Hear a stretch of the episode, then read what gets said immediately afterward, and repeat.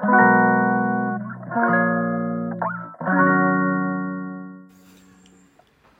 んばんは。2022年10月2日の凪の心理学です、えー、時刻は20時半を回ったところです。えー、っと爽やかながらもちょっと暑い日中暑いなと思うぐらいの気温となりましたが皆さんはいかがお過ごしだったでしょうか？はい。えー、っとですねこの1週間ずっと忙しくてなかなか空き時間がなかったんですけど今日日曜日ですね。うんあのー、日中にちょっと時間ができましたのでですね以前よりあのー、行こうと思っていたあのー、写真展というかまあうんそうね写真のギャラリーですね、えー、に行ってきました。えー、僕はめったにそういうものは行かないんですけどあの何て言うのかな。あの よくわからないっていうかあのすごいなとは思うんですよ。すごいなとは思うんだけど写真自体がそう上手ではないっていうのとそこにすごい興味がいってるわけではないので、えー、ほぼいかないんですけど実はですねこれに関してはあの以前仕事を通じて、えー、知り合いました方からですね、えー、4年ぶりぐらいメールをいただきましてねうん、えーちょっと写真展をやってるのでよかったらどうですかっていうお誘いを受けたんですよね。でその方はですねお会いした時はあの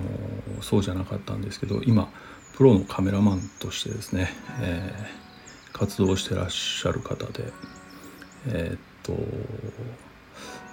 何て言うのかなうんと僕はあんまりよく存じ上げませんが賞を取られたですね写真でね。でそれで、えー、世界を回ってるその写真展をやりつつ世界を回ってて今日本に来てて名古屋に来てるということだったのですごいなというねちょっとびっくりしたし、えー、っとその方がこの数年の間にどんな経緯でそこにたどり着いたのかっていうこともすごい気になりましたのでねあのー、行ってきました。はい、ちょっと駆け足で行ってきたんですけどうん、ま、感想としてはやっぱすごいなっていう感じ うん僕の表現力があんまりないのであれだけどそう写真なんだけれども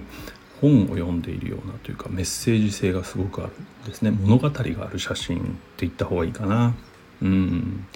その写真展の題は幸福論っていう題なんですが、えー、非常にですねあの訴えかけるものがある写真の数々だったと思います。うん、今日はあのついてね、あのそれぞれの写真とその背景とかについて、うん、丁寧に説明をしていただきましてねちょっとね僕もプロのカメラマンで知り合いなんていませんので 日常日頃思っているような疑問とかカメラに関するね写真に関するそういうことを遠慮なく聞かせていただいたんですけど非常にえー、刺激的なあ時間だになったかなと思いますね。うん、でもすごいですよね。えー、その方は僕と同い年なんですけど多分、うん、その何て言うのやっぱり僕もそれなりに年を重ねてきているからうん新しい道へ進むっていうことに対してねかなりエネルギーがいるんですよ。年齢いけばいくほどね多くの人は転職するのにもやっぱ早めとか考えれますよね。うん、あれは、まあ、条件的なものもあるんだけど実は湧き上がるエネルギーがだんだん減ってくるから動きづらくなってくるっていうのもあると思うんですよね。そんな中でねそういう世界に飛び込まれてすごいなんだろう世界を回ってうん物語があるような写真を撮ってでそれでうん、生活しているっていう人に会うのはねちょっとやっぱり勇気が出るというか 感動しますねうんな僕ももっと頑張ろうとかね単純に思っちゃったな今日はうんいいですねえー、まああのー、まだまだ回る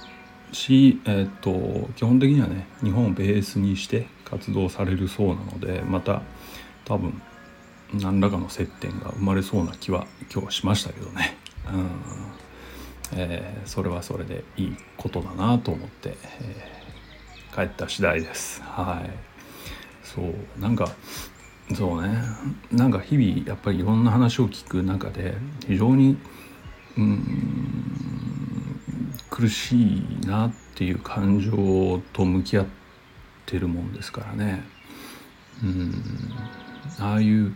自分の感情に向き合える時間っていうのは大切だなと思うんですよね。もちろんカウンセリングにおいて自分っていうものを入れる入れて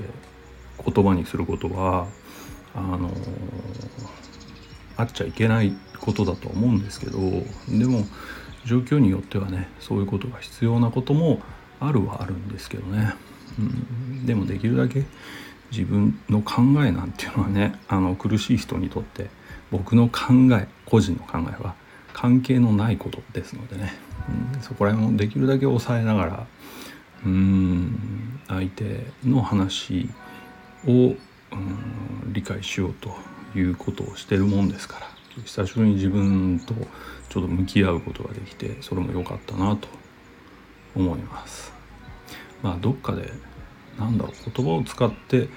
仕事をしてるからか知らないけどうん言葉の危うさみたいなのっていうのはすごい感じるんですよね。言葉ってうん使い方によってはごまかせれるじゃないですか自分というものを。ね。うん。演じることもできるだろうし装うこともできる。言葉一つで。そういう意味では言葉は純粋なものはいいんだけど純粋かどうかは聞いていてもわからないっていうものだと思うんですよ。うん、そこへ行くと絵とか写真っていうのは音楽もそうですけどね。うん。その辺りが割とその何て言うのかな。ごまかしようがないっていうのかな。うん。多分。そう。そういう意味でうん何て言うの。信頼できる世界なのかもしれないなということは、うん、思います、うん。うん、だからといってそれが全てだというつもりもないです。言葉もやはり必要で、うん、人と人は言葉でつながっていくんだろうとは思いますけどね、うん、まあでもやっぱりそういう意味でも言葉っていうのは本当難しいなという気がしたしそういう写真っていうものが持つ可能性みたいなのも今日は感じることができて、